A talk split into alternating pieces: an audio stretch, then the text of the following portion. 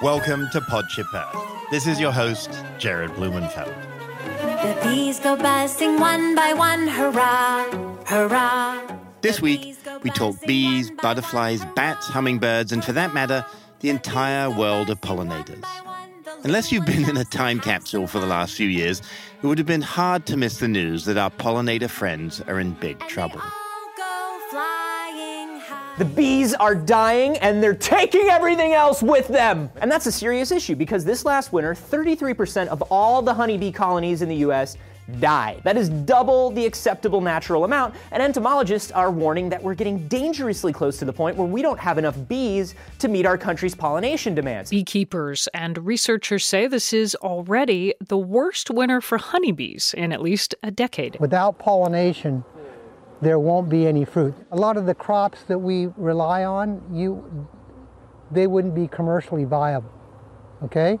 Does that make sense to you? And now some bad news for bees. There is new evidence that they are being harmed by some widely used pesticides. I meet up with Laurie Adams, the president and CEO of the Pollinator Partnership, whose mission is to promote the health of pollinators critical to food and ecosystems through conservation, education, and research. The Pollinator Partnership is the world's largest nonprofit devoted solely to the health of all pollinators.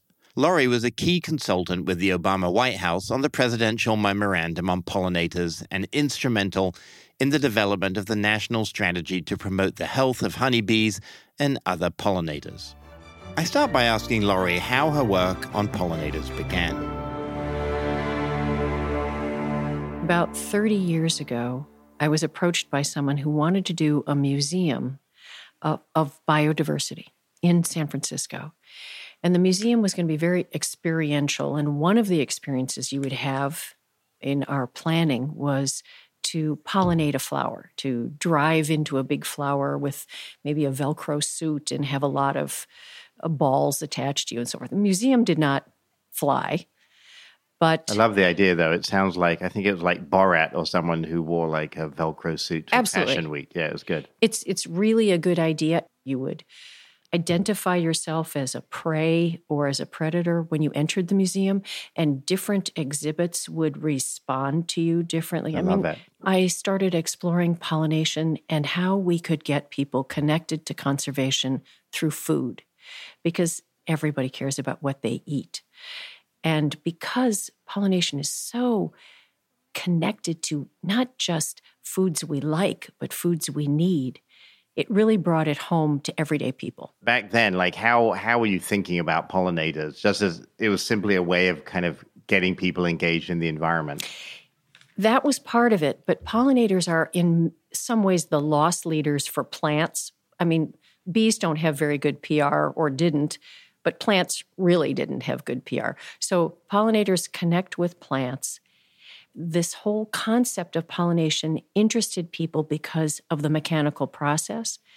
Early on, people said you can't use the word pollinator. You can't you call it a butterfly garden because people don't like bees and they they might like butterflies, but pollinators it'll never fly. But you didn't give up. We kept pursuing and persevering.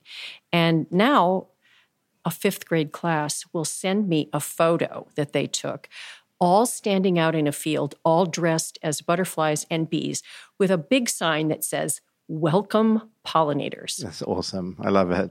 This is the human expression of connection. And that's, if you can get that going, who knows where it's going to lead. Very exciting. So, what are pollinators? There's about 200,000 species of pollinators worldwide. So, it's all kinds of animals that are interacting with plants and moving the genetic material around, sometimes from plant to plant, sometimes just inside the flower. But they're creating food for us, food for wildlife. They're stabilizing ecosystems. They're fundamental. And it was kind of under the radar back then why do plants need animals to pollinate them? Like, how did that, from an evolutionary perspective, like, how did this whole thing come about? It's a pretty cool design. Not all plants need them. Uh, angiosperms do need some sort of pollination. Sometimes it's wind, sometimes it's water, but for about 70% of all flowering plants, it's some other vehicle, like an animal, that comes in moves the pollen, and moves to the next flower. Now, the animal isn't thinking, I'm pollinating. They're coming in for carbohydrate and protein through nectar and through pollen. So they're getting a resource from all these floral resources, but the flower is benefiting, and flowers have done amazing things to try to attract pollinators. I mean, there are there are flowers that only bloom once in the Amazon, and the pollinator comes from many miles away because of a very strange odor that this plant puts out. They have UV landing strips on certain plants and flowers because birds can see ultraviolet light. So they have these things that guide you right where you want to be. And the phenology is really interesting because a beak will match a flower that's tubular, or a long tongue will match a flower that has certain pollen that has to be gathered from the sides. But it's birds and bats and butterflies and beetles and flies and lemurs and all these animals doing this work. For them, it's food. For us, it's a healthy plant. So it's moving pollen from one place to another. Tell me more about how that works. So there's two things that happen. Sometimes it's just moving the female material to the male part within the flower. But sometimes it's moving the genetic material from plant to plant. And there are obviously crop species where you need a male and a female to actually pollinate it. So you actually need to move from plant to plant, but not always. But really, what it is, is you've got uh, pistils and stamen within the flower, and you have to move the pollen from one to the other. So it's the male and the female. It's it's sexual reproduction, basically. It's sex in the garden. That you know, that's why they. I think that's why they call it the birds and the bees. I've never thought about that. Yeah. I, am sure that is the reason I like that. The birds and the bees. Mm-hmm. That's very cool. So they perform this incredibly important function. Help us understand from a quantification perspective what percentage rely on pollination. It's about 70% of all flowering plants. So pine trees, conifers, they don't need this. There are certain fruits and, and uh, products that we benefit from, like almonds, where you don't get an almond unless you get a bee visit which is why almond pollination, one of the, it's the highest export from the state of California. That's why almond pollination is such a big deal within the honeybee industry. And almost 70% of all of the bees in the United States are trucked to California in February for this early bloom that requires pollination. Just tell us a little bit more about where these bees are coming from and, and the whole mechanics of bees moving around the country to help almonds in California? Well, and it isn't just almonds in California, it's pears and cherries in the Pacific Northwest. And then you move over to Michigan again for cherries and apples. You go all the way up to Maine for blueberries. And you bring those same bees often down to Florida or Texas or South Dakota for the summer. It's a monstrous undertaking. And these beekeepers, who are such hardworking folks, travel at night. They put these bees on their trucks with forklifts. They keep the bees cool. They have to be very careful that they don't show up someplace where they have to be, uh, say, crossing into an inspection area. They have to make sure it's cool and there's water for the bees. It's it's hard on the bees. It's that's it's hard. Beekeepers have learned how to manage this. And it also means that bees from very many places are commingling within these fields because of this confluence that then is, has a diaspora that goes everywhere and can spread disease. Beekeepers have worked really hard to make sure that they take good care of their bees, uh, but it is not a natural process and possibly not a sustainable process going forward. So, some farms, including some almond farms, large ones, almond orchards in California, have their own bees now, and they actually have the bees just stay there and they have beekeepers on staff. There are people working on almonds that don't require pollination. My job has much more to do with all pollinators. So there are 4,000 species of bees wow. in the United States. That's there's 20,000 in the world. There's 4,000 in the United States. But I pay attention to the bats and the butterflies, the monarch butterfly, that amazing the several migrations that we have across the United States that are unique in the world. I pay a lot of attention to those. We do a lot of outreach, school garden kits, wonderful wonderful efforts from every level of society. Laurie, from the beginning of time, humans have loved honey. So, what's the history of honeybees in the United States? Honeybees, which are non native to the United States, they're not invasive, but they were introduced with the colonists. They came over with the early colonists to the United States, and they were actually called white man's flies by the Indians hmm. because they weren't here. And the native bees, the other 3,999 species uh, that are here, some of which are in trouble, some of which we don't even know their status because we study the honeybee, we sometimes study bumblebees, but everything else kind of gets short shrift because there's not enough time or money to go around to really have a good assessment of their status. So, why are bees in trouble? It's lots of reasons, but obviously pesticides, parasites, pathogens that have been introduced from other species. But the biggest problem that everyone can agree on is real estate. They don't have a place to forage for food, and they don't have good food sources available to them. And almost anyone who is well nourished can handle some pesticide, some pathogen, uh, some parasite. But if you are starving at the same time, you can't handle any of this. And the little scruffy areas of the world, the, the lots that don't exist anymore, that used to provide food, are gone. The plants that we plant are often ornamental and not providing the pollen and the nectar that they need. So we work with farmers to put in hedgerows and cover crops and uh, floral resources that will support this sort of amazing army of workers that we're not paying attention to. Cover crops also can restore nitrogen to the soil and are often just planted to be then turned and enriching the soil. But rich soil is important for many of the bees in this country because they're they're ground nesters and they actually the digger bee for example turns the soil for us. These, these animals are providing ecosystem services everywhere, and we're all the beneficiaries. They have taken good care of us, and we now need to return that favor. Tell us a little bit about on the list of the first P's, the pesticides.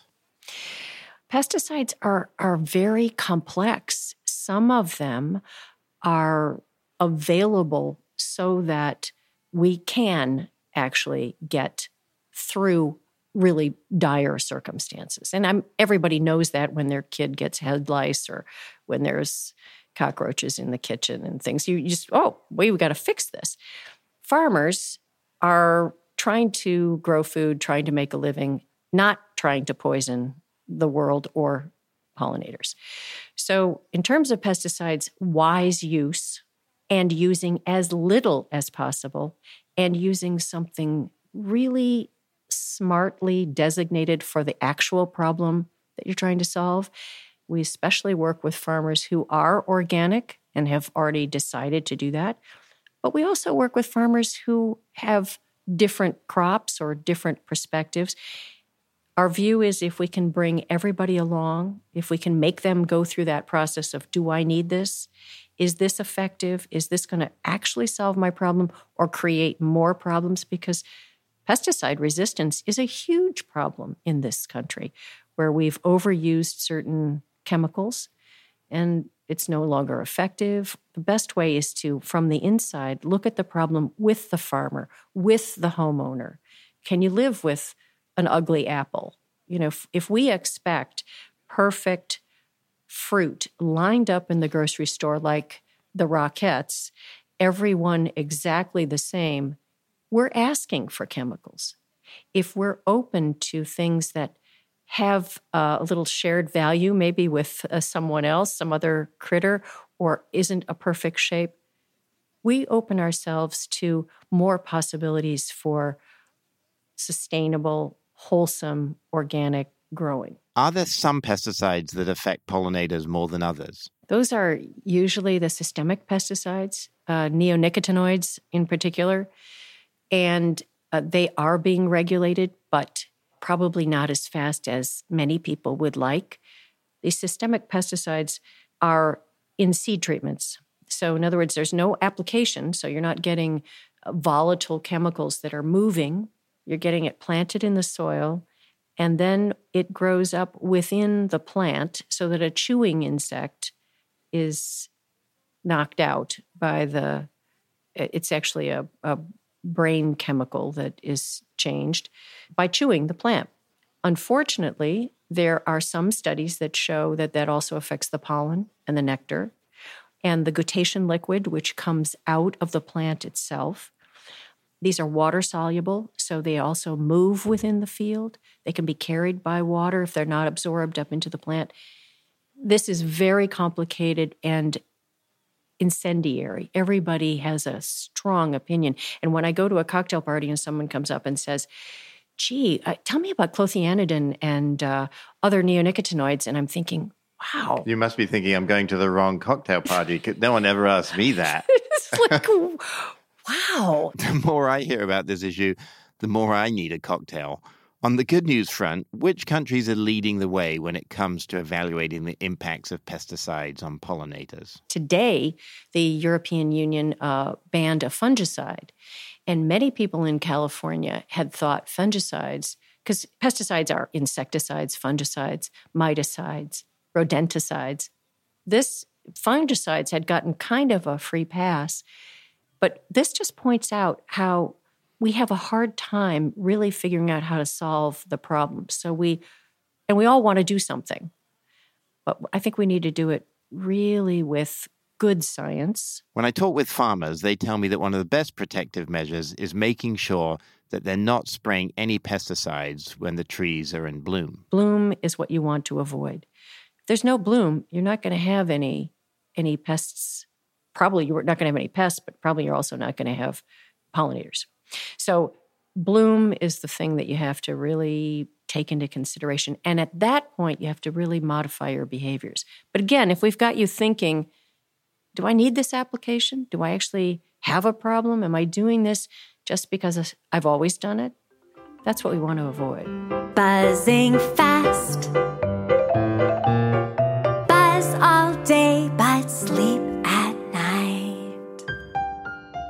So the next thing is pathogens. Tell us what what are the pathogens that are affecting bee colonies? Uh, well, there's one called nosema. What are pathogens? Explain. Oh, this. bacteria, virus, things that uh, disease, and uh, and the specific diseases that affect yeah bees, and they there are specific diseases that are specific to geographic areas and sometimes they get transferred by bringing in a queen or bringing in some stock that is infected with this bacteria or uh, a virus. There's also a huge mite issue. There's this mite called a Varroa destructor. Virtually every hive in the United States has Varroa destructor. This Varroa mite if you and I were, if we had these mites, we'd have sort of a, maybe a, like about as big of as a little hedgehog or a mole that sat on our shoulders and drove us crazy. Mm. And every one of us would have one, and it would hop off of us and go and eat our children. and it was introduced uh, from China from someone who brought a queen, and it it's everywhere. It's a vector for all these vector borne pathogens.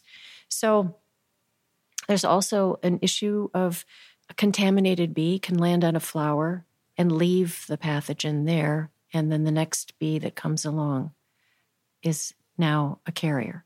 So uh, these are the things that are so, really they fuel alcohol sales more than anything. You just feel like, Yeah. how can we ever solve this? So, what we like to emphasize is planting really good food plants, reducing or eliminating all your chemical use, making sure that you support those that are offering you foods that have been cleanly raised and are products of their passion for the land.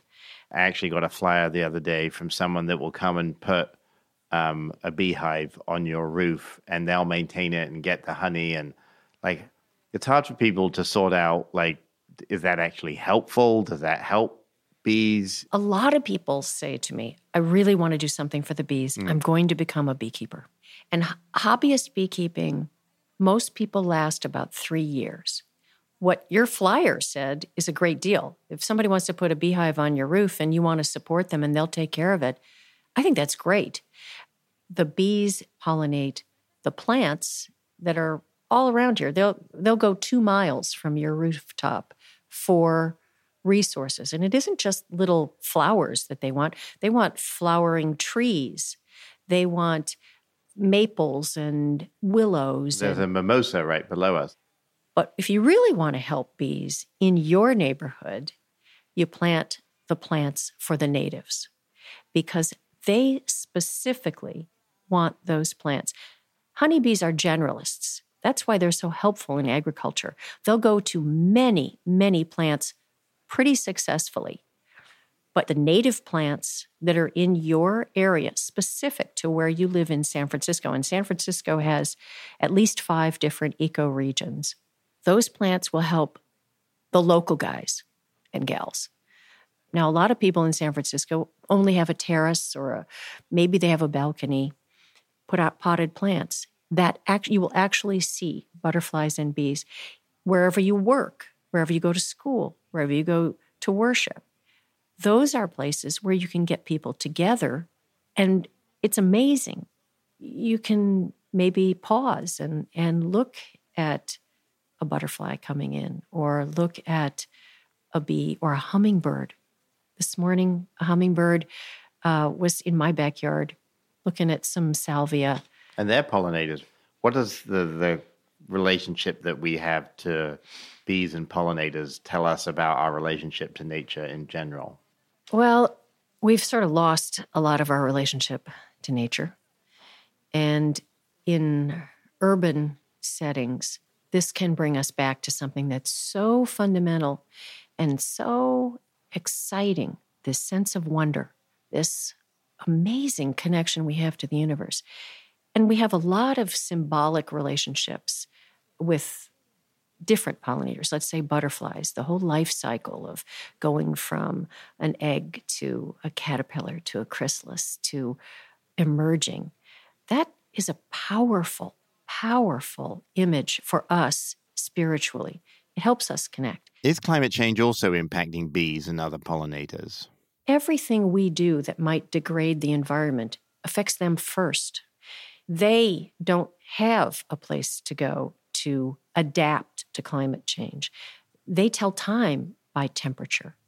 If the plant that they need for their resources emerges at the wrong time, or if we have these extreme weather conditions that take away the plants, that change things that have bloomed and then had frost, these things affect them first. When what they try to do is shift their range if they can, so that they can move to a place where things are more hospitable, but they can't. And we can't do without pollination. What we need is to take care of what we have. And this world is changing because of our behavior. And most people recognize that they don't see as many butterflies as they used to when they were kids, or they don't see as many bees as they used to, just in their own environment. What are the key ingredients to winning the battle to protect bees? The number one thing I think we need to do is get along with one another.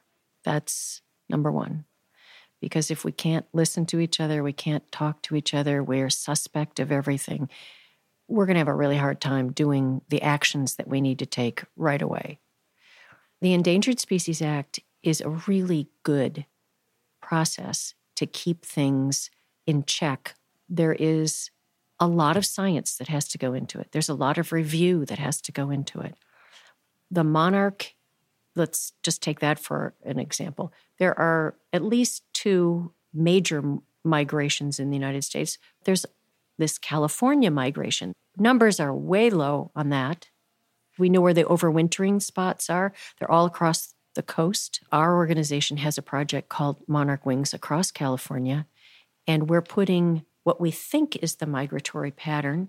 We're, we're putting plants along that and we're testing it. What about labels for bee friendly farmers? So we have a bunch of folks that have bee friendly farming stickers on their wine bottles or on their produce. And we've worked with them to ensure that they set aside three to 6% of their uh, property just for pollinators. It's, it's not easy to find really solid things because it's a complex, it's a very complex picture. But Laurie, no one wants complexity. We have five things we tell people they need to do uh, to be a good environmentalist. They need to, first of all, understand everything's connected. It's, nothing's in isolation. Second of all, they need to know that nothing's free, not their air or their water or their food. It's going to take a price. The third thing is it's up to you. You got to write a check. You got to lift a shovel. You got to get out there and talk to somebody. Number four is vote. I never tell anybody who to vote for, but if you care about the decisions on your landscape, you better vote for someone who also cares about those decisions. And the fifth thing is that sense of wonder that I talked about. Just don't lose that.